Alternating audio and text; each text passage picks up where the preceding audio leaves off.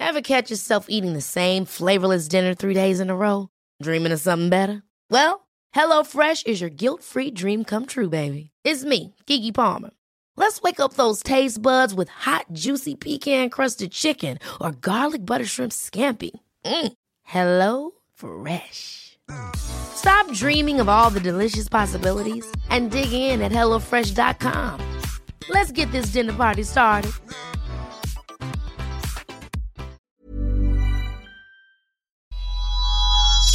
Bijou Podcasts. Welcome to episode 53 of The Stacey June Show. Today, my guest is the wonderful Jill Stark.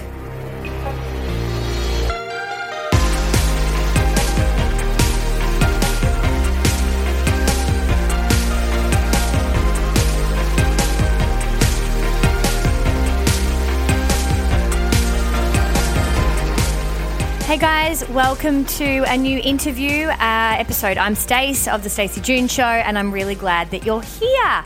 Hello! Uh, if you follow my Instagram account, or you are even quicker than that and you subscribe to the Stacey June email, which you can all find at staceyjune.com, you may have got a love letter from me and a big long letter, um, or you saw on an Instagram post that I am pregnant. I'm going to do an episode about that. I might even invite Ben on the show. Actually, um, he hasn't been on this show before. We do a podcast called Couple Goals Question Mark, which you can find in show notes, um, and so we do that quite regularly. But I might intro- introduce him to the show um, and have a bit of a chat with him about our latest news and our life changing news, I should say. But I wanted to quickly start this episode um, by saying a very big thank you to so, to so many of you that reached out. So many of you reached out and said, I feel weird, I don't know you, but I feel like this has been such a big journey for all of us. Um, so many of you have also said, I'm not ever the person that DMs someone on Instagram, but I had to say congrats. So thanks for pushing through all of those things for this news. Uh, we are so excited, um, and I just feel quite overwhelmed, especially just, you know, I, I, go along with my day and I share my stories and I tell them either whether it's on the radio, whether it's on my social media, whether it's on this podcast. Uh, and I have done so for the better part of eight years now. And I forget that that's my life and that so many of you listen. It's not that I forget about you, but it's just such an innate part of who I am that it takes you guys, just like a friendship sometimes, or somebody that you love, remind you back of things that you can't always remember yourself. And I think at times I don't remember a lot of the stuff to do with our relationship, and that's me and you, because I feel so. F- fucking blessed. I feel so grateful that we have this relationship and I have support. I have people that want to listen to the story and that that find uh, lessons and gems and and you know things to agree with and disagree and and also find inspiration from or, or find something in there that, that just benefits you in some way. And I, I will never ever take you and um, and the audience for granted for the fact that you've been listening to my dribble since uh, you know since I began this journey. A lot of you had found me in Cairns or in my regional days. Um, obviously, a lot of you have come from the Thinker Girls uh, show and brand, um, and some of you might be new. But the bottom line is there's just been this real relationship that's grown over time. And you know to read messages of you guys saying i remember when you tried on a fake pregnancy belly and you were single or you would cry and, and admit on the radio that you wanted a baby but didn't have a boyfriend. And, and you know all, all these kinds of stories that are of my life that i have have documented. But they're real stories you know they weren't just things for the radio. They are parts of my life. And so it's just a real lovely thing to have you guys remind me of that stuff. And it was a little bit overwhelming, to be honest, because I hadn't really thought about a lot of those things that you raised. So I just wanted to say a big thank you and um, and just really a big thank you for being here, particularly for those of you that remember those parts um, and then so fondly reminded me recently. So um, this baby is very lucky, I know that, um, and we are very very excited, and we're at a place now where I feel like we can really exhale and enjoy some of the process because, as you may have known, the last year and a half has been has been challenging. So it's nice, it's really nice to be here. But my, my interview today is with a wonderful woman by the name of Jill. And I read Jill's book, Happy Never After. All of the information is in show notes. Um, you can find her website, where to pre order her book, her new book, um, where to purchase her Happy Never After uh, book that I'm about to talk about, and all the other bits and pieces about her, um, all in show notes. So don't fear, all the information's there. But I read Happily Never After after my friend, my girlfriend Peanut was reading it, and I was visiting Melbourne at the time, and she wasn't even the whole way through it. And she actually said to me, You need to read this more than me. This this chick just talks about anxiety and kind of digging deeper into her life to figure out where a lot of mental illness comes from and the work and the reality and and she said I just think you will just love this book and it was obviously given to me at a time last year that as I mentioned it was a really rough time for me and I I, I still am trying to figure out whether I was in a bit of a serious bout of depression or Uh, the depression was brought on by the external circumstances. Does it really matter? I don't think so. But I was at a point where I thought and everybody thinks this. And I think it takes time for you to accept that this isn't the case. But everyone thinks the last time they were quite depressed or the last time they had a bad patch is going to be their last time.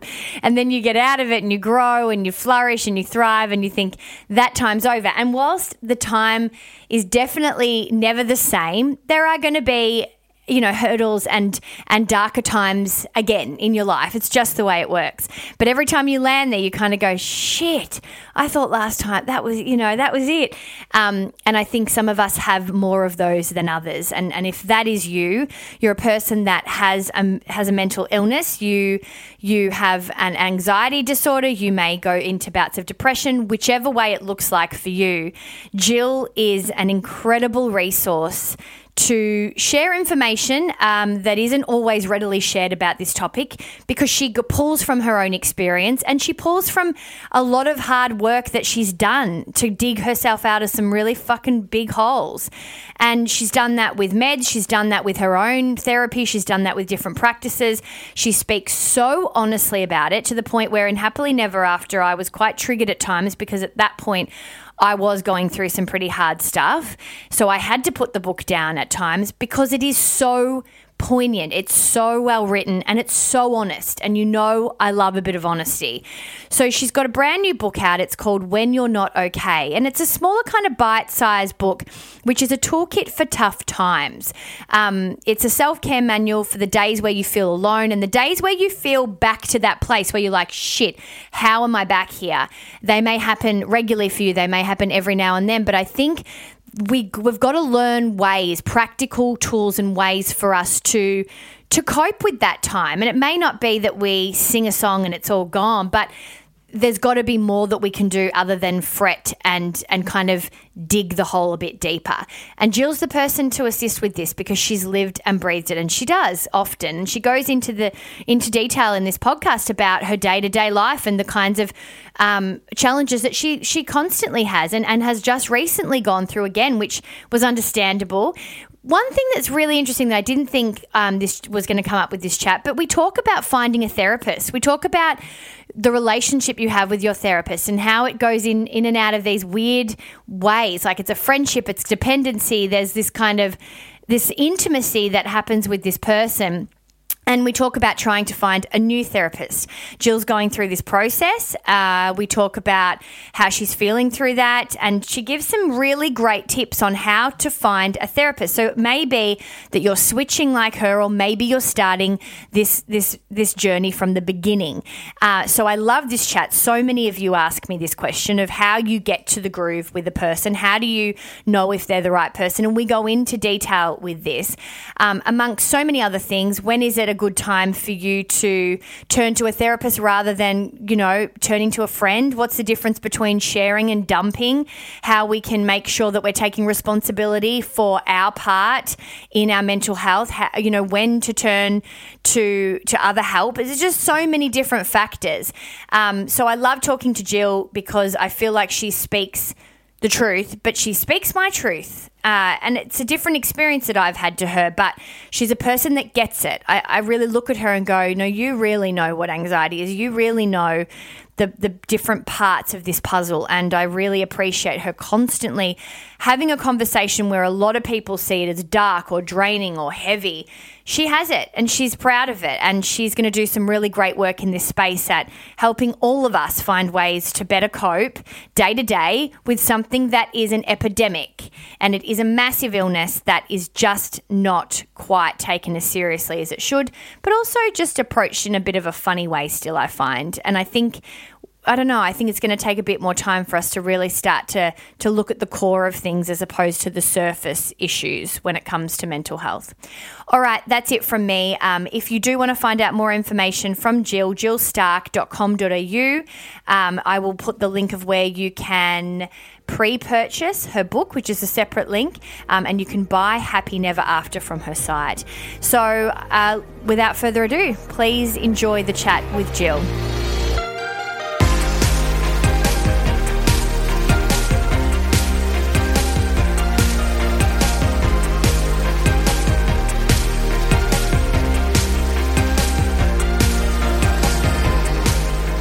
Just wanted to add this podcast may be triggering for people that are going through a tough time or are people that have a mental illness. Please just take care of yourselves, listen where you feel comfortable, and there is always the pause or the stop button, and you can press play and come back at any time. Sending you lots of love. Jill, it is lovely to talk to you again. Thanks for having me. Great to be here. Oh, it is good to be here. It's good to be here with you. I um I read your last book. I want to talk to you about your new book. Um, I'm loving the colouring and, and the kind of pop idea, considering all of the content people, you know, put it in black and white and quite dark. And yours is just this real um, bright kind of pocket book. But we'll talk about the new book in a second. Um, I adored your last book, and for those of you that have read it along with me, you might have heard it on the Thinker Girls show on a Marie Claire special where we spoke to Jill. Um, and and I don't know if you want to go into this, but you've just let me know that Veronica and you, Veronica, who everybody will know if they've read the book, has moved overseas. yeah. So in Happy Never After, uh, one of the heroes of that story, apart from me, I think I was a bit of a hero by the end of it for surviving all the things. But um, the other the other hero was was Veronica, my psychologist, who has been with me for five years and was a revelation, like, like literally life changing, having been through many different therapists over the years.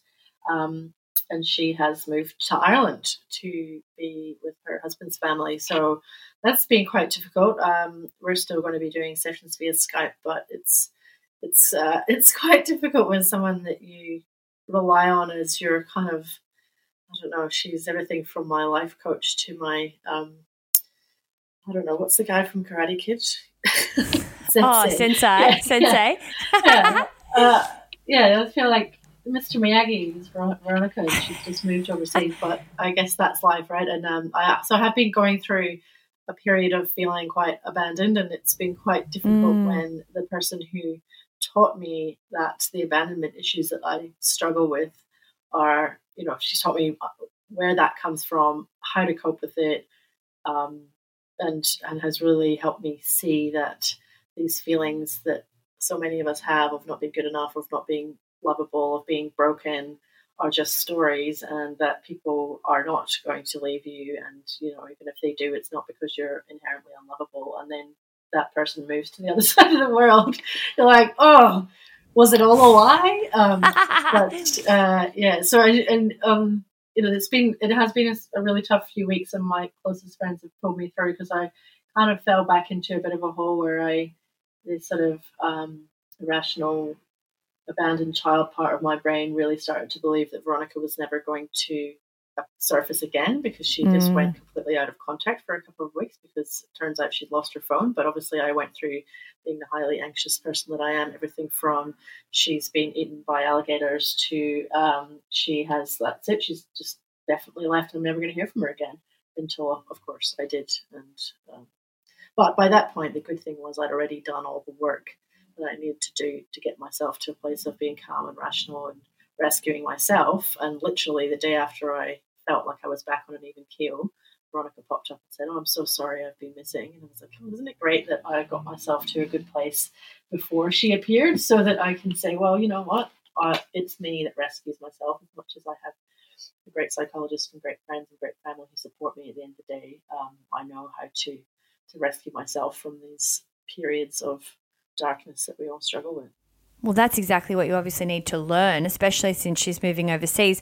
But I want to ask you because you would have gone through this process with finding her, and I often get asked this a lot about beginning a relationship with a therapist. Where do you start?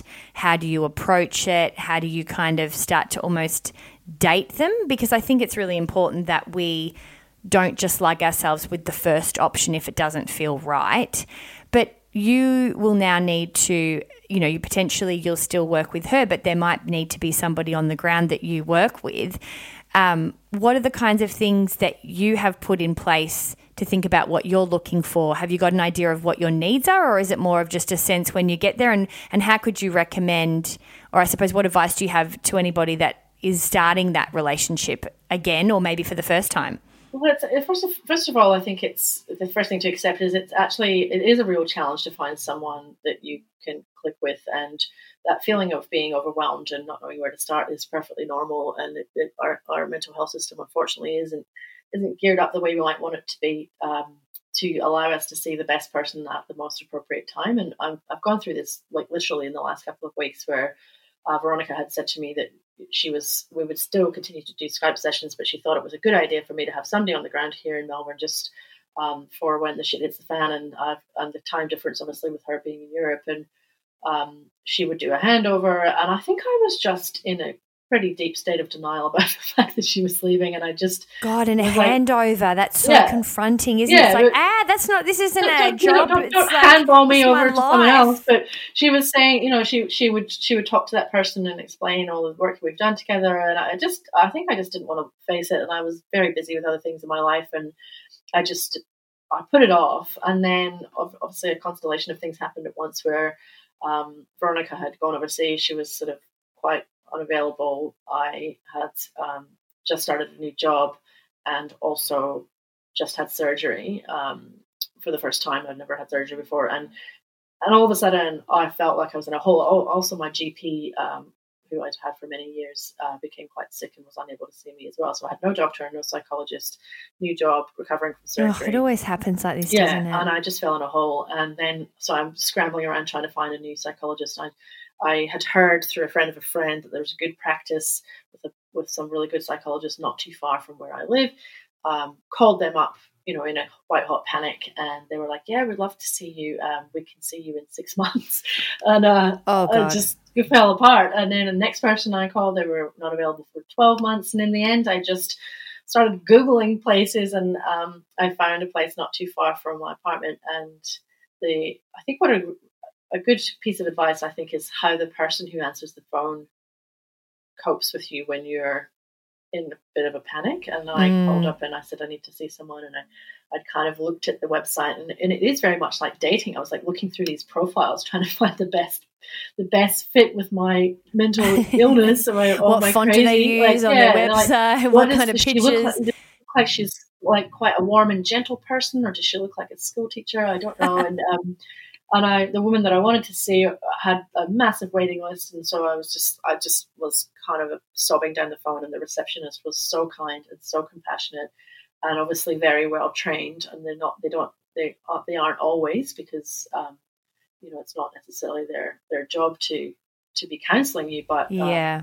I think they obviously deal with lots of people in distress, and she was she was actually great and said, "Look, I'm going to go away and find the right person for you. I will call you back in 10 minutes. I promise you I will call you back, which was important for me to hear. Um, anyway, got, went to see this new lady uh, last week and I hated it. I hated every minute of it because she wasn't Veronica. She wasn't mm. my therapist. And I had to come home and, and really, really think about is this because she's not the right fit or is it because I wish that she was someone else? And I think I determined that it really was um, the latter, and I needed to just give it some more time. And I went back to see her today, and I felt completely different. I felt that she was um, very intuitive, very um, compassionate, a lot of empathy, and it's it's very difficult, but it is a bit like dating where you you want them to kind of get you, but at the same time, a therapeutic relationship takes quite a long time. It takes a lot of trust.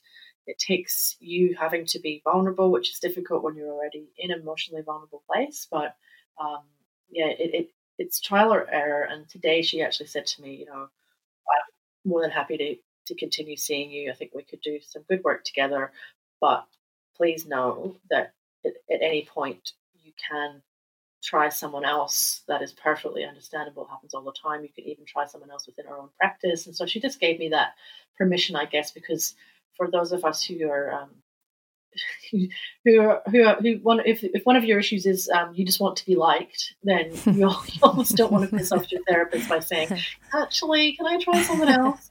So the fact that she gave me permission to to cheat on her, if you like, um, was was a sign. I think that she's probably someone I can I can work with, and we'll see how we go. And if it mm. if it's not, I think I'm I'm less kind of in a state of crisis now. And I, I said this to my friends when I was desperately trying to find a doctor at the same time as a psychologist. I was like, why didn't I do this sooner? You know, I knew that Veronica was leaving and I knew that my GP was sick and I should have put things in place and all of those shoulds that, you know, the should is a really unhelpful word. We should ban it. We should ban should.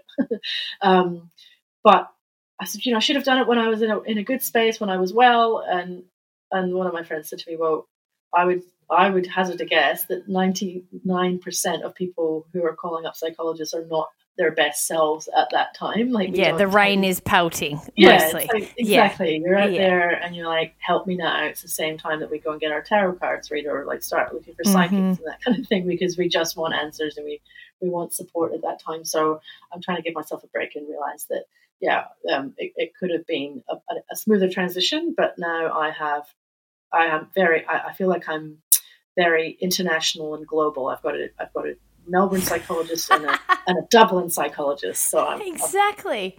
I'm, and you've got, and you've kind of got.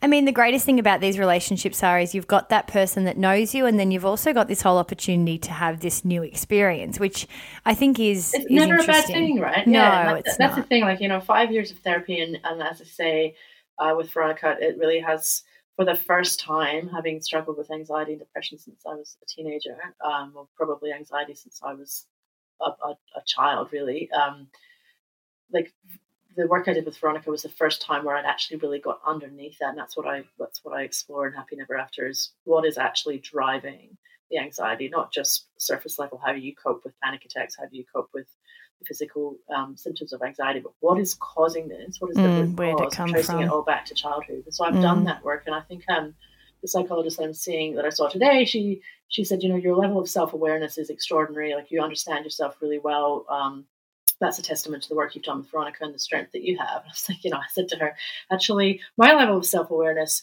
is so high that sometimes I wish it was a little bit dialed oh, down. Me like, too. You know, like, of yeah. turn his brain off for a minute and just yeah. like, I'm, I'm not really very good at zoning out. So, um, but anyway, yeah, I think um, having that long history with someone is really, really helpful, but also it's never a bad thing to try different things, to try new techniques, to to get a to get a fresh perspective on things. Totally, and I think it's as like you say, give it a little bit of time, but also know that you can flirt around and and and have a few different options if you want. Because if you are ready to do the work and you are starting a relationship, maybe it's the first therapist you've had. It's this great line, and I mean, for those of you that listen to the show, you'll have heard me say this before, but it's from Secret Life of Us. And the character's name was Abby. And she goes into this audition. She's an actor. Secret Life of Us, probably half of you are like too young to even know. Oh, no, I was, love Abby. She was she was so Blonde awesome. Hair. Yes. And I forget her I think her name was Abby in real life too. But um, she went to an audition and she comes out and I remember her saying, you know, someone said to her, "How did you go?" And she said, "I just reminded myself that I'm auditioning them too." And I Absolutely felt like right, that yeah. stuck with me for so long for so many different reasons. And I think this is the same as therapists, you know, often with medical professionals or people in uh, particularly the western medicine, we've really we're really trained to really put them up on a hierarchy. But just remember that you've got you've got um, a real ability to be able to make decisions for yourself and, and be able to judge and also tell them the things you want to work on. Maybe you've done the fluff stuff and you've figured out how to work through um, anxiety at work, and now you want to think about, okay, what was happening for the first three years of my life? I want to go deeper. So make mm. sure you direct them where you want to go to because you're allowed to. It's a relationship, it's not just a, um, a dictatorship by the expert, you know? Yeah, I would also um, say that I think we often go to a therapist, psychologist, um, counselor, looking for them to fix us. You know, we, please heal me, please. I'm broken, put me back together, give me the strategies. Where are the, you know, we're so used to everything being very quick and uh, mm. magic bullets. Um, please give me a list of five, five, five top tips for fixing my brain. And that was one of the reasons that I decided to give this new psychologist another go rather than just saying, no, it's all bad, is because I came out of the session saying I just didn't click with her. I didn't feel a connection. I didn't come away with any strategies. And I talked to my, my best friends about that. And they were like, you know, that's like almost literally word for word what you said after the first time you saw Veronica. um, and I said, is it? No. Oh, yeah, you're right. Um, so I think I realized that. And like, I think we go in there going, give me the strategies. I want to walk out here as if you've just gone to the supermarket and put some things in your shopping bag and taken to the checkout and bang, you're fixed. And really, the therapy is the strategy. Um, mm. And sometimes mm. that's mm. you're not going to walk out of there with your panic attacks fixed or your depression quick fix or whatever yeah. you're struggling with. Um, and that's that's a hard thing to to hear. I think when you're in a, a tough place, but I think making that first always try and celebrate the wins and the fact that you're even showing up to therapy is such a huge uh, a huge win i think and we should a huge step. yeah. and you always you know you you can sometimes feel confronted and and moved and a bit uncomfortable and whatever but it's all healthy. Like there's nothing i don't reckon there's hardly any work you can do that's a backward step you know? It's incredibly brave and um, i think that if i had my way every single human on the planet would be in therapy, mm. I think we would we probably wouldn't be in such a mess. We wouldn't, you know, if only we could put Donald Trump into therapy, we would all be. He probably is, but he pays him so much that he says what he says well, what he yeah. He I mean, we're, we're we're all basically wounded children, and there's never a greater example of that than the, the president of the free world and the way that he behaves. But um, yeah, if we if we were all in therapy, we would be in a much better place. But it is very confronting to look at the parts of ourselves that we we're taught to to hide and to squash and to deny and to push away. So that would be my my piece of advice mm. if you're showing up to therapy, even if you feel like the therapist is not quite right yet, give yourself a pat on the back for even making the phone call, turning on. Yeah, one hundred percent. I want to talk to you about. Um, and, and I'm thinking. I mean, I'm I'm really thinking of a person that is probably on the cusp of needing to speak to a therapist but isn't. And and maybe this is you listening.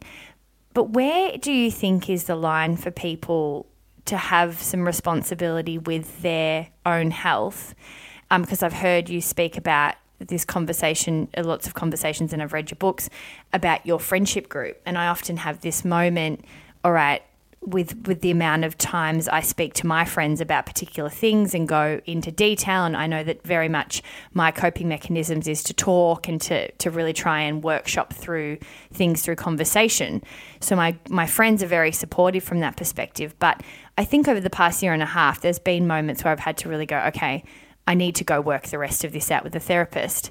Where do you reckon that line is of of when to know that it's okay it's it's a share when when it turns from a sharing to a dumping and it's time for maybe for you to move away from using your friends as therapists and actually going to get some help that's a good question i mean i, I think i could speak to that in a very raw and real way because I've just gone through that in the last few weeks where my therapist was unavailable and on the other side mm. of the mm. world and not returning mm. messages because her, her phone had been uh, was, she lost her phone essentially. Um, and I was in a really tough place. And my two closest friends, who um, I dedicate the last book to, who know me inside out, who know uh, these issues inside out and what I struggle with, I was leaning on them so much that I was starting to feel that it was a burden. Um, and for them, I mean, it was a burden for them to, to have me bawling and, you know, feeling like I didn't want to be alive. And, and, and that's not to say that I was in any danger of actually harming myself. And I, I think there's a real difference, which is maybe a subtle difference, but I think a lot of people can relate to it. There's a real difference between being in so much emotional pain that you don't want to be awake and you can't like that existing is difficult to the point of being insufferable um, and actually having an active plan to to harm yourself and i think mm. i'm lucky that i as much as i've been in those places that i've had enough well i've had enough therapy now to understand that at the end of the day it is not my friends or my therapist or my family who are going to save me. It is me. And mm. that is a really tough lesson and i've learned it really well relearned it in the last few weeks where i was really doing it very tough. Um, and i did lean on my friends a lot but my one of my best friends uh, jason who this was i mean i'm literally talking about thursday of last week. Um, this, is, this is what this conversation? Yes yes. Oh wow. Like, i've been in a really tough place really recently and i think that's for me is something that I would hope to get across to your listeners and what I, I try to talk about in the work that I do and the books that I've written is that when we get back to a place of real struggle and and we're in the hole and it feels really dark and you have this thought of why am I here again? What has happened? Mm. What is wrong with me? I'm so broken that I can't get past this that is entirely the wrong way to look at it because I think that it is possible to struggle and still be strong, is what I've learned. And also, um, you're comparing yourself to where you were five years ago, not where you were. Yes, that's such ago. an important point because I feel yes. like the feeling can feel the same, but your progress is not the exactly. same. Like you're not so, in the same place.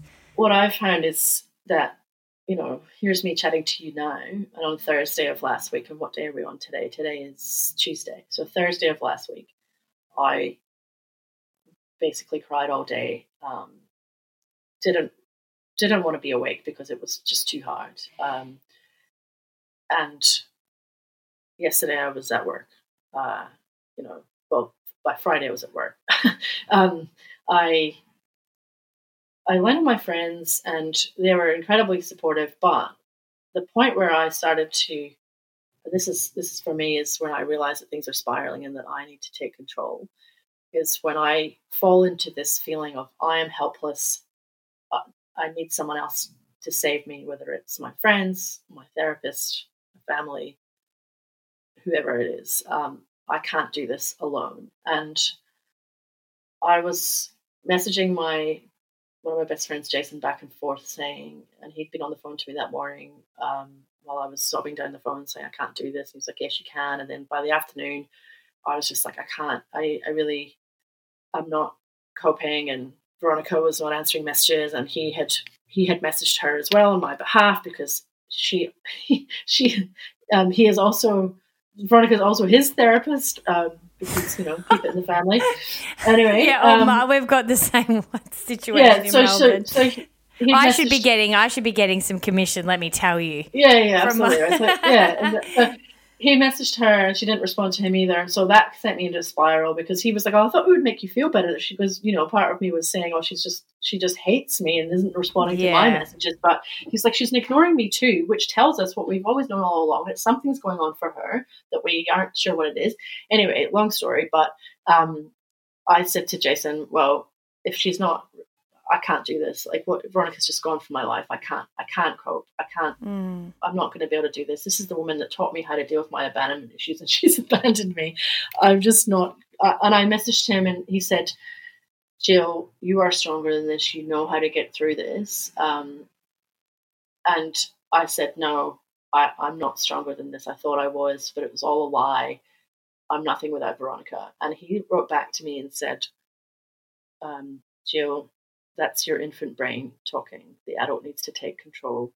You've got this. And it was such a circuit breaker because I was like, damn you, wow. you're right. You're right. And I hate that you're right, but I had to just stop and dig deep. And I journaled because that was part of the therapy that I find very helpful. I journaled for literally like 12 pages until my hand hurt about what was going on and this helpless child in me who was feeling abandoned by by Veronica, but really it all goes back to childhood and feeling abandoned by your parents or whatever it is that you struggle with. Um, and I pulled myself out of that hole because my friends, and I'm lucky enough for they, they know now. Five years ago, they would have dropped everything, come round, sat with me, held my hand, mm. hugged me. And they still do that, but not when I'm in those moments because they know that that's actually going to make it worse because uh, it's feeding that helplessness. It's feeding that sense of um, someone else needs to come and rescue me. So, to answer your question in the long, long-winded way, I, I guess for me, it's it's it's leaning on my friends to the point where I know that leaning on them anymore is counterproductive and detrimental to me. Um, and they know as well their own boundaries, where previously they would have jumped in the car and come around and sat with me all night and stayed the night, and that I don't need that anymore. Mm. That I know mm. that the strength is in me. Um, and so, what was really interesting about, about that was I did all that journaling, and I was still exhausted, and I and I I went to bed that night, but I made a plan for the next day that I was going to do. I had to, excuse me, I had a column to write that I hadn't written that day because I was just not in the right headspace. So I was like, right, I've got to get my column done. I've got to go to the gym. I've got to meditate. I've got to. I actively chose to not be helpless the next day, and I had a day that was a hundred times better than the one before. And what was interesting was I was sitting there watching TV that night. I was watching something on Netflix. I don't know. I was just sitting there with a cat on my lap, feeling like, wow, look where I've got to from where I was 24 hours ago. And as I sat there feeling incredibly proud of myself, I got this message from Veronica to say that she she was there and she was really sorry that she hadn't got in touch with me. And I was like, wow, isn't that amazing? Because had I got that message before I pulled myself out of that hole. I would have been easy for me to look back and go, oh, it was Veronica that, that it was Veronica's message and it was knowing that she was still there that made me feel better. But actually, mm. I did that. I pulled myself out of it. Um, so yeah, it's it's. I think we're I think we're a lot stronger than we think we are, and I'm not. I hope that people don't hear this and think we shouldn't you shouldn't lean on your friends or that your friends aren't going to be there for you mm when they need you. My friends were absolutely there for me, but in exactly the way that I needed it and not in a rushing to my door to put me back together because they knew through what they've seen me go through in the last five years that I could put myself back together. Mm. Yeah, it's a really it's a really fine line. I think it takes a bit of practice for you to find it, but I think it's also oh, it takes so much practice. Yeah. It takes so much practice. It takes a lot of trust in yourself you know, this is, and for me, I think a lot of people, I get asked a lot in interviews, um, you know, how did you get to the stage of recovery? Because that that is such a, you know, um, prevailing narrative in the mental health kind of um, literacy that we have, where it's you're you're mentally unwell, then you get some help, then you're mentally well. That's it. You know, it's sort of it's it's sickness to cure mm. linear steps. That is not how it works for most people. Um, for me, this is going to be a lifelong journey, and mm. I think we have to be kinder to ourselves and stop seeing any step backwards as failure. Um, it's not. It's it's it's being human and being alive. um, it's it's what you learn each time you fall that helps you get back up the next time. Mm. I want to talk about the word crazy and and just these this language that we've we've adopted over the years whether it's you're nuts i'm crazy in particular she's crazy um, we also can refer to the parts of our brain. That's the crazy part of our brain. This is the normal part of our brain. Do you think that those words are damaging, or do you actually think sometimes we need a way to lighten the load? Um, well, there's two ways to look at it. I do think that that some language can be quite stigmatizing, but also I I really resent people telling me how I can describe my own experience. Yeah. Um, so I talk about my crazy all the time, and it's it's with affection and love and humor. Um, I, I think part of the problem with the way we talk about I, I, think I think particular words are quite damaging. For example, using the word using a word like psycho and mm. anything that kind of denotes um, danger because historically and still to this day, but it is changing slowly, people with mental illness have been depicted as mad, bad, and evil and dangerous. So if you think about Psycho the movie, that was someone who was a psychopath and who killed people. Um, and the reality is that people with a mental illness are far more likely to be victims of crimes than perpetrators of it. Um, but we still do often see this when there is some sort of shooting, particularly in, in America, rather than blame their gun control policies, they want to blame someone's mental illness. Um, it's actually quite rare that that happens. So I do think that there's some language that is that can be quite damaging that I would try to avoid. But um, like you self-identify however you feel fit. I think, um, and I think for me, just I, I try to live my life as well, anyone who follows me on Instagram or Facebook would know that there is not a lot about my mental health experience that I don't share because I think that's that's how we that's how we we we realize that that there is no such thing as normal and that we yeah. are all in our own way a little bit mad and that's exactly how I end the last book was talking about we're all we're all fucked up in yeah. some way or another, you know. We really are. I don't know if I'm allowed to swear in your podcast. I just did. Um, so yeah, we. All, it's totally fine. Yeah, it's very normal over here. Yeah.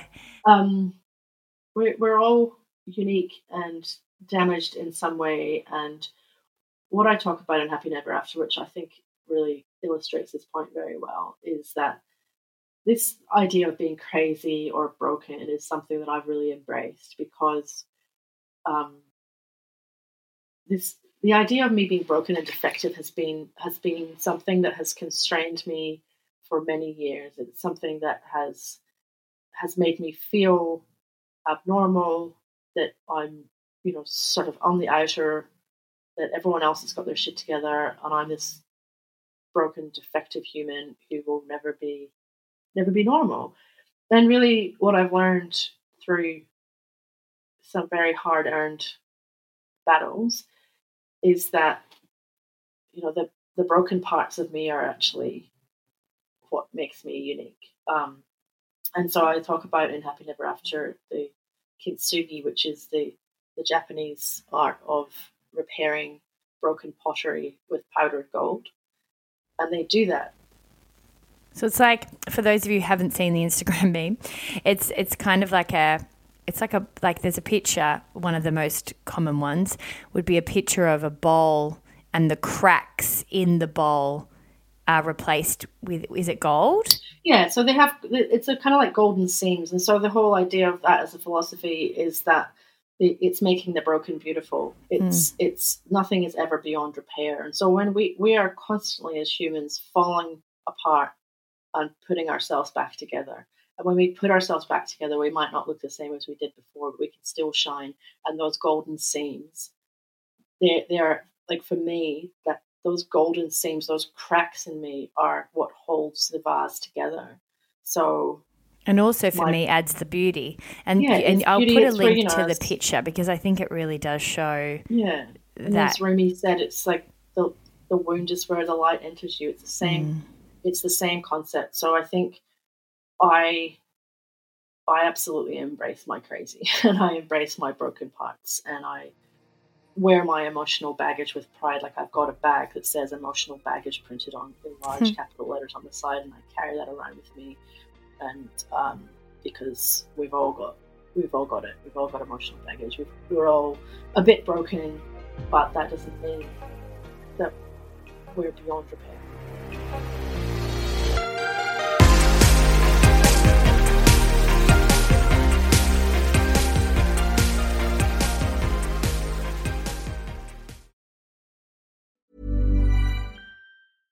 Ever catch yourself eating the same flavorless dinner three days in a row? Dreaming of something better? Well, HelloFresh is your guilt-free dream come true, baby. It's me, Keke Palmer. Let's wake up those taste buds with hot, juicy pecan-crusted chicken or garlic butter shrimp scampi. Mm. Hello Fresh.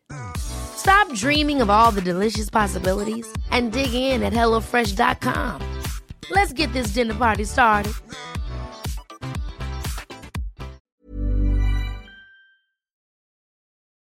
I want to talk about celebrating the different forms of crazy or, or those parts of our personality, whichever way you want to define it for you.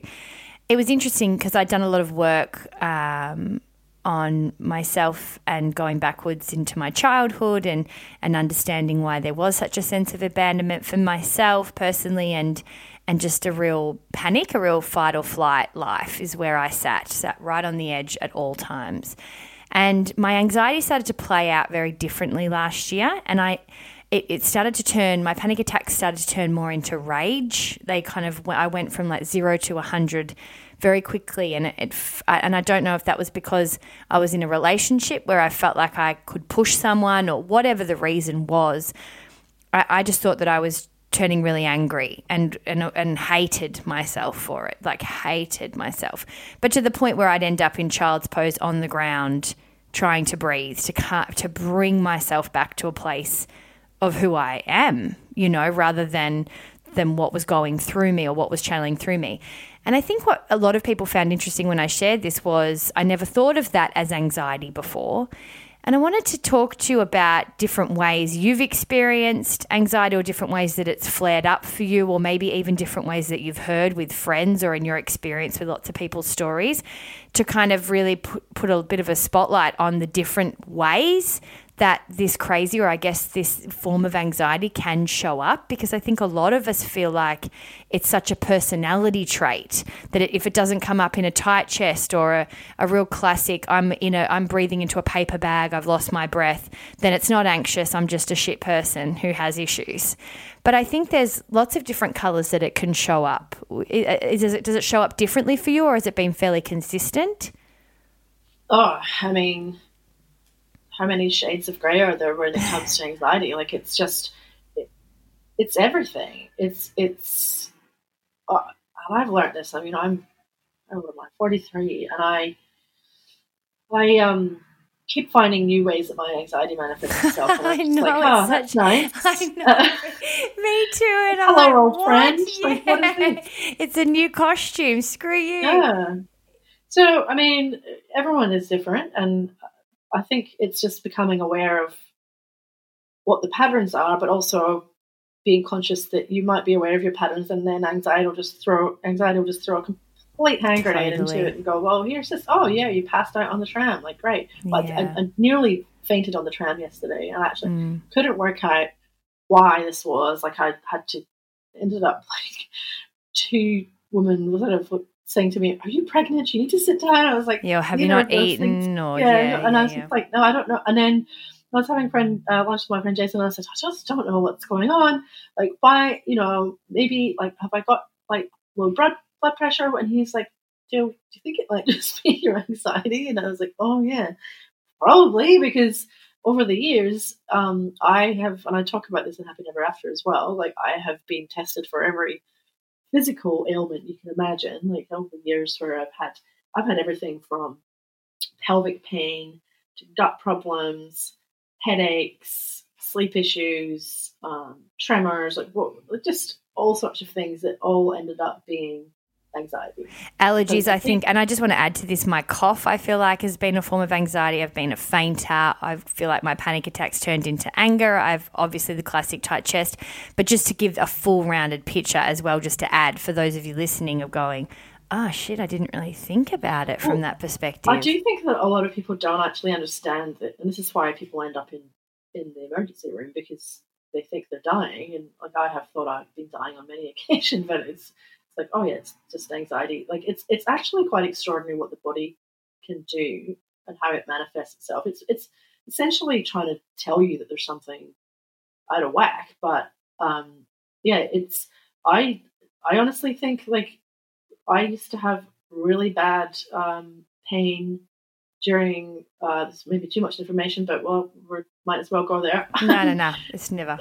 in a in a relationship about about ten years ago, where I used to got to a point where um, being intimate with my partner was painful, and I couldn't work out why because that had been an issue before, and it was a pretty dysfunctional relationship at the end. And we went to see a therapist and went to a counselor, and the counselor said, you know, that I was having this, this pain um, during sex, and and he said, my partner said that well I don't really know why I'm here. It's her problem, not mine. And that was that moment I was like, okay, this is my vagina telling me get out of this relationship because this is Mm. all wrong. And it was like the, it was anxiety because if you think about parts of your body contracting to try and protect you, um, it was my body telling me something is wrong, and I knew something was wrong with the relationship, but I wasn't really willing to accept it. So I guess what I'm saying is um, there's just myriad ways in which anxiety can manifest itself. I think for men, particularly, I see this in a couple of my male friends who would never, would, as you say, unless they're kind of in a darkened room rocking back and forth and they don't think they've got a mental health issue, Mm. um, that they their anxiety will be uh, medicated with alcohol um, quite heavily. So, and that's that's a way of coping. That's Um, how we do it in my family. yeah, yeah. Uh, or that they will be fixating on issues at work that they can't possibly do anything about and are way outside of their control, and are their their um, reaction to what's happening is completely disproportionate to the situation. That's anxiety. You know, the these things that they just see as part of their everyday life are actually signs that something is a bit out of balance. So I think anxiety is that, that strange and wonderfully um, complex beast that it can be almost anything you want it to be, which Mm. is Mm. which is uh, both terrifying and liberating at the same time. I think. It is liberating when you think about the conversation your body's trying to have with you, though. And I've always tried to get back to that point is that, in a way, um, you know, it is an int- obviously there's levels um, and medication is needed for a lot of people and that's fine it's it's different for everybody but I've always danced a fine line of that for myself because I've also had such respect for my anxiety in a real fucked up way where it's like this is a real conversation point, which is an open conversation between my body and me. Um, and I might not always be able to catch things that uh, that you know my body's trying to remind me to catch, or to at least pay some attention, or at least to be curious about. So it is it is an interesting piece of information that you can get if it's not to a point where it's so severe that you're not actually even taking the message. Yeah, or sometimes you know you like the the, the signals that the body is sending you aren't always um, aren't always accurate. So I struggle point. a lot with Yeah. um, with physical with physical anxiety, and what happens is uh, the physical sensations of anxiety. So just to name a couple that I struggle with daily, I feel like um, my head like is full, like so full and full of thoughts, and um, it feels like hundreds of little fire ants scuttling around, nipping at me, and just you know, just constantly. And I just want to like tap my head and like tap my ear and like pour them all out like mm. like water. Um, empty it. I, yeah, empty it all out of my head. Or sometimes my brain feels so full, I just want to like squeeze it out like a like a really heavy sponge. Um, uh, like I often feel this real sort of sense of butterflies fluttering around my heart, like a really fluttery feeling.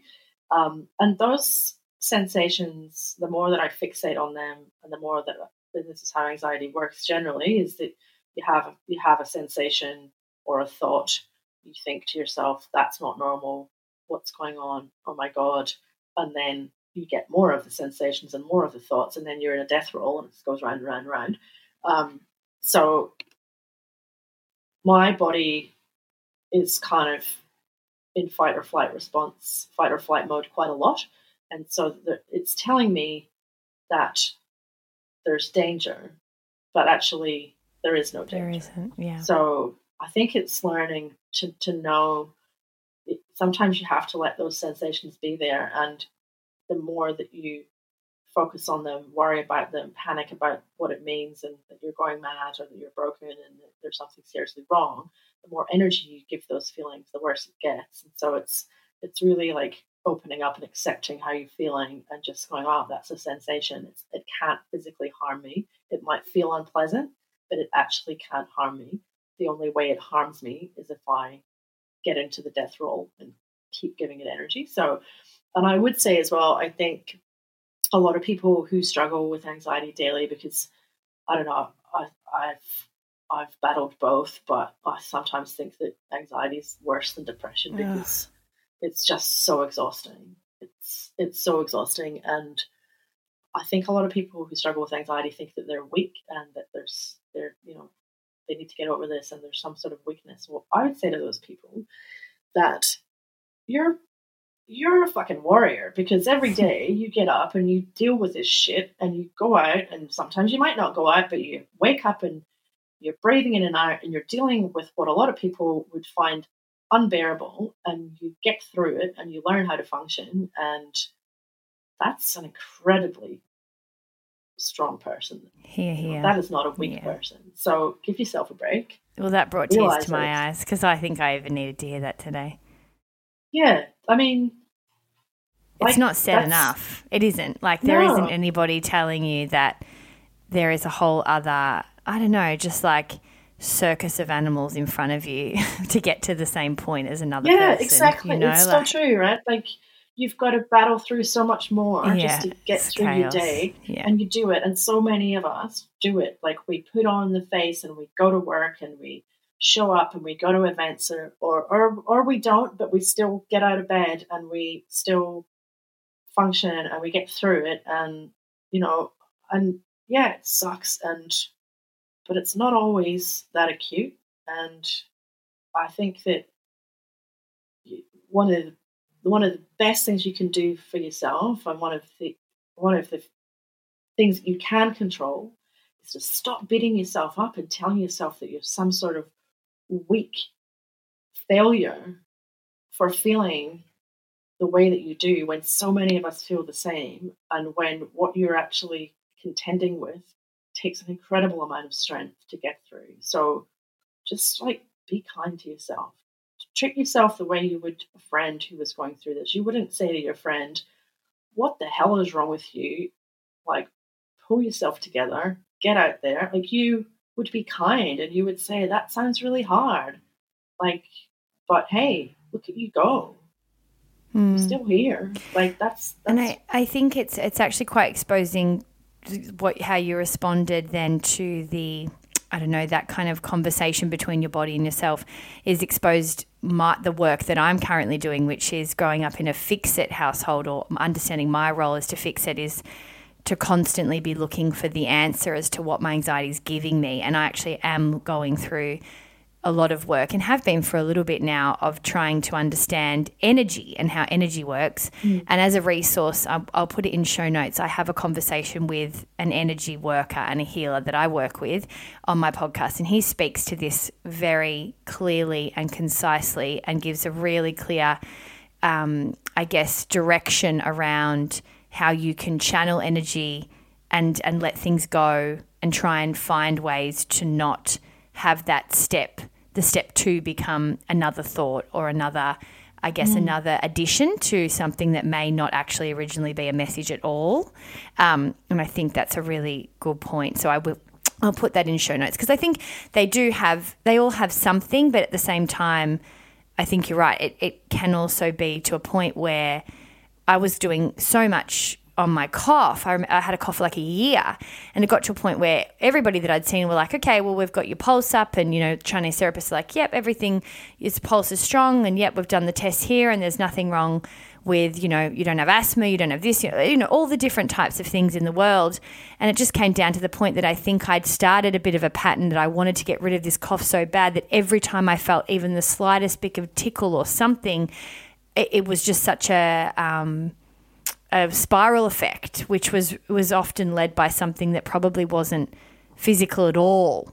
And so it is. It's it's been a real a real challenge for me to try and try and figure out what are those messages and what are, are things that are probably not serving yeah, and, me. And also like learning your patterns. I mean, I think one of the things that I've I've learned through therapy and through um, experience and recurring patterns is that I have um, for many reasons, which I explore in the last book. But I have this sort of baseline need to to be anxious, and that's not to say that I I made this happen or you know it's my fault or that somehow like I want to live anxiously, but it, time and time again, when life is going well, and I think a lot of people can relate to this feeling of life's going really well. When's the you know the cartoon anvil going to fall on my head? like there's something's going to go wrong because everything's going too well. And so for me, it manifests as things are going really well, and then all of a sudden I'll just be hit by, with like this week long panic attack or this week long sort of I'm really anxious. I can't figure out why. It's because I'm looking for reasons to prove the theory that I am broken. Mm. So when I'm well, mm. it's that familiar pull back to it's, it's a dysfunctional pattern, but it's a familiar in some way comforting pattern that we learn when we're kids about how we relate to the world. It's like, well, I am broken, and that's why I didn't get the love that I, I wanted or that I craved, and so therefore, I have to to play that out. So once I've realized that, and I'm often like four or five days into it before I go, you know, whether as you say it's a cough or it's something, it's some, I'm fixating on something like, oh, you know, my apartment needs work done and I'm going to have to spend 20 grand fixing the balcony because I got one email from the owners corporation talking about potential work that might need to be done. And I start fixating on that and thinking this is the thing. This is the thing that's gone wrong. I'm looking for reasons that um, I'm I'm somehow broken. So I think that's that's something to be aware of as well as like sometimes we take comfort in the shit. Yeah, yeah. And, you, and you look for, you look for reasons. God damn the Irish to, Catholic. yeah, you look for reasons of your own your own um, damage where it might not necessarily be there. So yeah, in terms of picking up on signals your body's telling you, that is a tricky one because in some ways, as I said before, sometimes your anxiety does manifest itself in ways that, that you need to pay attention to, um, and other times you need to actually just accept what's happening and realize that those sensations in the body don't really mean anything and there is no danger, but it's getting to know yourself and your patterns well enough to know the difference between the two. When You're Not Okay, a toolkit for tough times is your new book. It'll be out in a month's time. All the details of, of information of how you can purchase it will be in show notes. But it's essentially a bit of a manual for the days where you feel pretty pretty broken, as we've just discussed, but also quite alone, and, and where you just think, well, is this ever going to end? And I think I've had a rough couple of years. In particular, the last year has just been quite challenging. And we spoke before we we started recording where I said, you know, I've really had to think about whether I was going through a bit of a, about a depression or my anxiety was flaring up or a bit of both, where I just had really external factors that were very much challenging me, and that highlights a lot of that stuff. But there were so many days where, as we spoke about earlier as well, a feeling felt so raw and so familiar, like when you were 17 or when you were 23 in that tough year or when you were 34, and it takes you back and you think, this is it. Like, this is my life. Like, I'm forever going to be this broken person. How, uh, uh, I mean, without obviously you've written an entire book about these kinds of examples, but are there particular points that you wanted to get across to people feeling like this about how these bad days can be approached? And when you say toolkit, what were some of the main things you, you were passionate about people understanding about these times?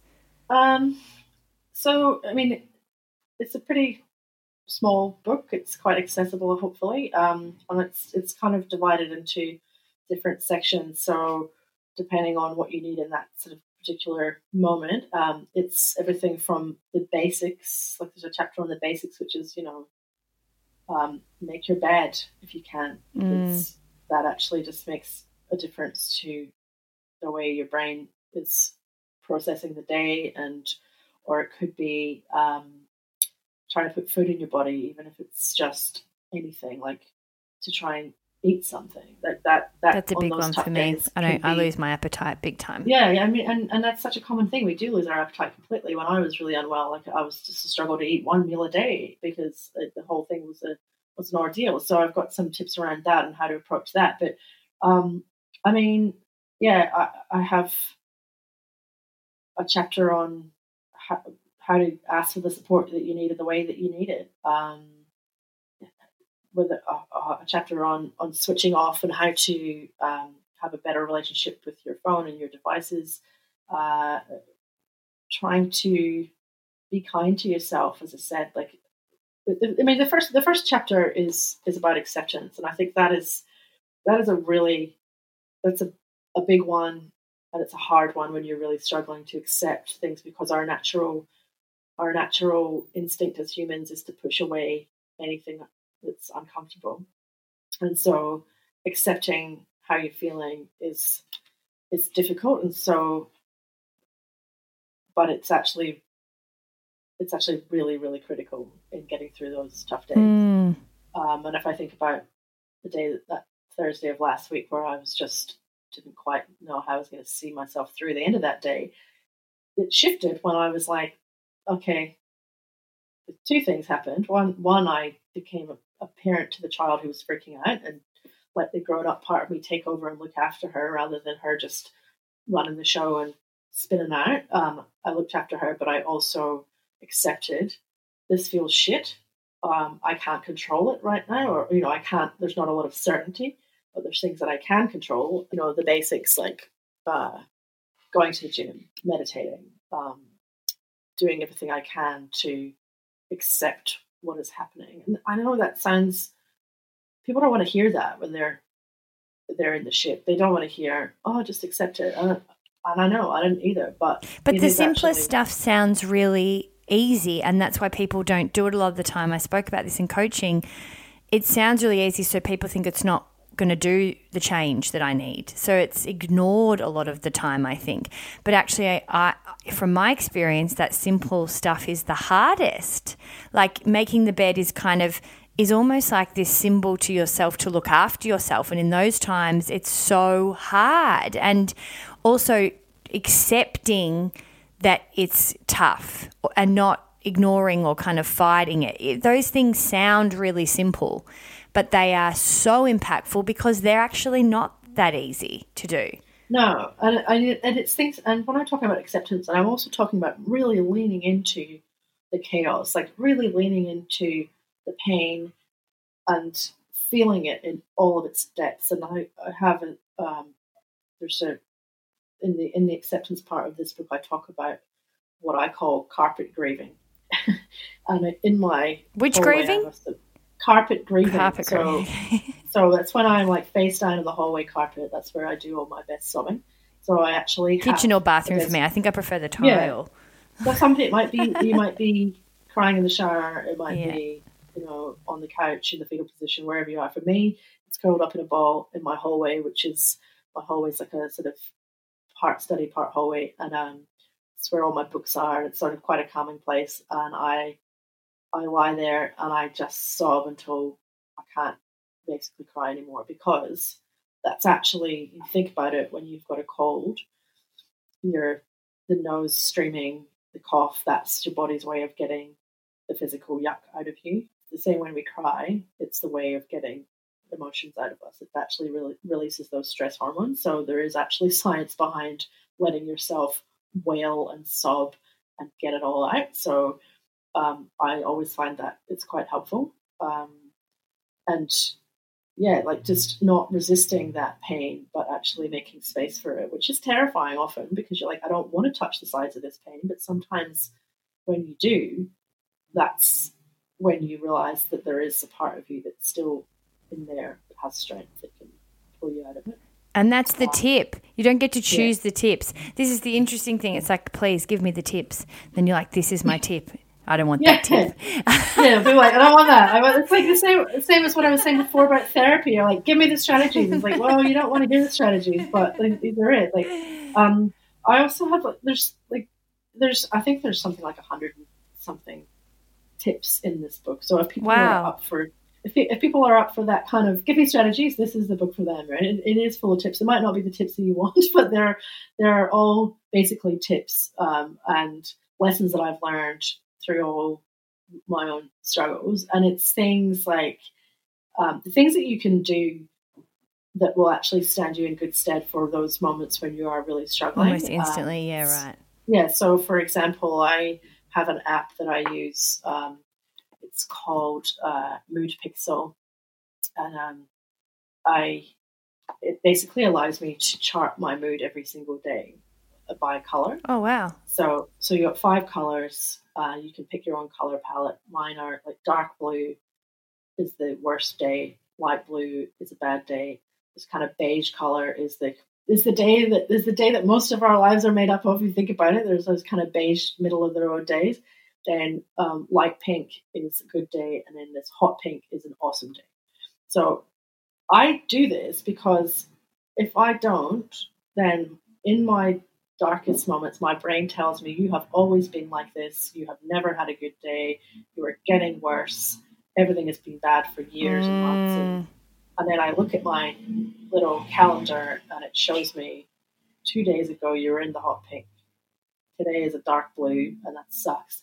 But this is the reality, you know? So um, there's lots of apps like that out there. The one I I think I used previously was my Year in Pixels, and I find one I like a bit better called Mood Pixel, which is yeah, it allows you, and you can also add into it a range of emotions that you were feeling on that day. You get to pick from a whole bunch of them, so you can look back and see what was going on. You can add in what you were doing on that day. You can take notes, like you know whether you were with friends, whether you were at work, whether you were. What's it called again? I'm going to put it into our um, show notes. Mood Pixel. Mood Pixel. Okay. Um, it's free. I think, yeah, um, and it, it gives you this it does graphs, it does stats, it tells you, you know, like how many, like what your average. So, like I've, I've had, I'm just looking at mine now, um, in this particular month so far, um, I've had, uh, oh, sorry, hold on. Um, it's been pretty mixed because it's it's not been yeah you've had a tough been the best yeah yeah yeah best one so far. But even having said that, my um, average stat for the month out of five is 2.9 so it's still it's still better than halfway. It's still better than um, so i've had two awesome days five great days two okay days and two bad days since i've started recording this this month. Um, so because I, I actually forgot to do it for a long time and I, that often that's the case. Like it's like anything you don't do your homework until you're it's it's absolutely due. So um, i've often not done all the right things like meditation and journaling, doing this mood diary until I'm in crisis. So now mm. I'm being very, very disciplined. So yeah, that's something that you can do that will um, allow you to, in the middle of the storm, actually see uh, a bit more clearly. Another thing that I do is like we all have stories we tell ourselves about who we are, why we do things, um, what's wrong with us. And if, you know, if you're like me, they're often very those stories are often terribly unkind and wildly inaccurate distortions of our lives that we, in tough times, replay on a loop. Um, so some of mine are, you know, I'm helpless, I'm defective, I'm never going to get better, um, like those kind of things. I put them there also in my phone in in a little bullet point. So and I realize that every time things are tough, it's the same things that come up. So it's learning to view those things we tell ourselves as just they're just tired old like you know like hackneyed characters and tired, Stories, tired narrative yeah. the story you know Mm. it's like oh it's like watching a crap movie and going oh it's that same that same character again or that same storyline again and in, invariably when you go through these tough times it's the same things that come up again and again which i think is actually quite comforting because it's like well oh yeah i recognize that it wasn't true then and it's not true now but it still it feels very real but if you if you write these things down um, you can refer to them when you're like in in the hole and you can go oh actually And it gives you perspective too. So someone says, "How you going?" You're also like, you, if you don't have that perspective, you're like, oh, you know, not great. and and Yeah. maybe you've had one day, one not great day in that week, but you forgot about that brilliant job day that you had and all those kinds of things. So You do, and, Yeah. and that's why I, I keep, um, and I'm sure a lot of your listeners would would do this as well. Uh, but I keep a gratitude journal. I, I journal as much as I can, um, just generally about what's going on in my brain, and that like, my my my journal journal is is generally not a happy place because that's where I go to dump everything and to do all that work. So my gratitude journal is kind of like a counterweight to that. Um, and it, again, I often find myself going back to the gratitude journal to remind myself that even on the shittiest days, you can still find there stuff. was a Yeah. chink of light, you know, and that there was something that I was grateful for, and there was something that brought me joy, and there was something that I, was, I felt loved and, and loving, and all of those things. So, um, yeah, definitely putting these things in place because our brains will try to trick us when we're in a tough spot that everything is bad and there is nothing to be um, optimistic about. And I am absolutely not a fan of um, positive thinking and all that bullshit about um, like just repeat affirmations in the mirror until you believe that you're, you know, I'm loved and I'm happy and I'm this and I'm that. And it's like that's a really tough thing to do when your brain is telling you the Mm. entire opposite. So I think the gratitude journal is not about it's not about like trying to put a positive spin on things. It's just about looking for the chink of light on a really dark day. Mm, And it's always there. Mm. It is always there. Even if it's a basic thing like got out of bed or for me, you know, complete two complete strangers on the tram like tried to help me when I looked like I was gonna pass out. You know, these are these are these are things that are worth recording. mm, mm, so true. If you haven't also read Happy Never After, do. It was a incredible read for me. Um, there was quite triggering at some points, and I, and it was, but it was such a great, honest conversation around mental health and this particular topic and all the things that we've discussed in your story. And again, I just want to thank you for that book. But When You're Not Okay is out, a toolkit for tough times uh, next month in September. Again, I'll put all the details, the show notes to all of this stuff and to Jill's website because from what we've been discussing, I think there's much, much more we're going to get from you, lady. um, and I think you guys listening will be totally interested to hear about that stuff. So um, make sure that that you check all of that out. Jill, it's been such a, a great chat. It is always so refreshing and such a I don't know, just a fulfilling conversation to have with you. Honestly, I, I really do mean that. So thank you very much for, for being you. Thank you so much. I really appreciate um, all that you do and I really enjoy our conversation. Me too. Me too, mate. All right. Thanks. Thanks, Jill.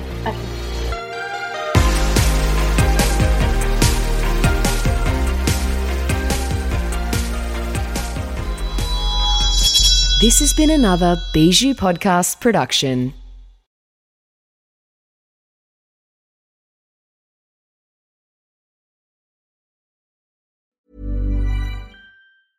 Ever catch yourself eating the same flavorless dinner three days in a row?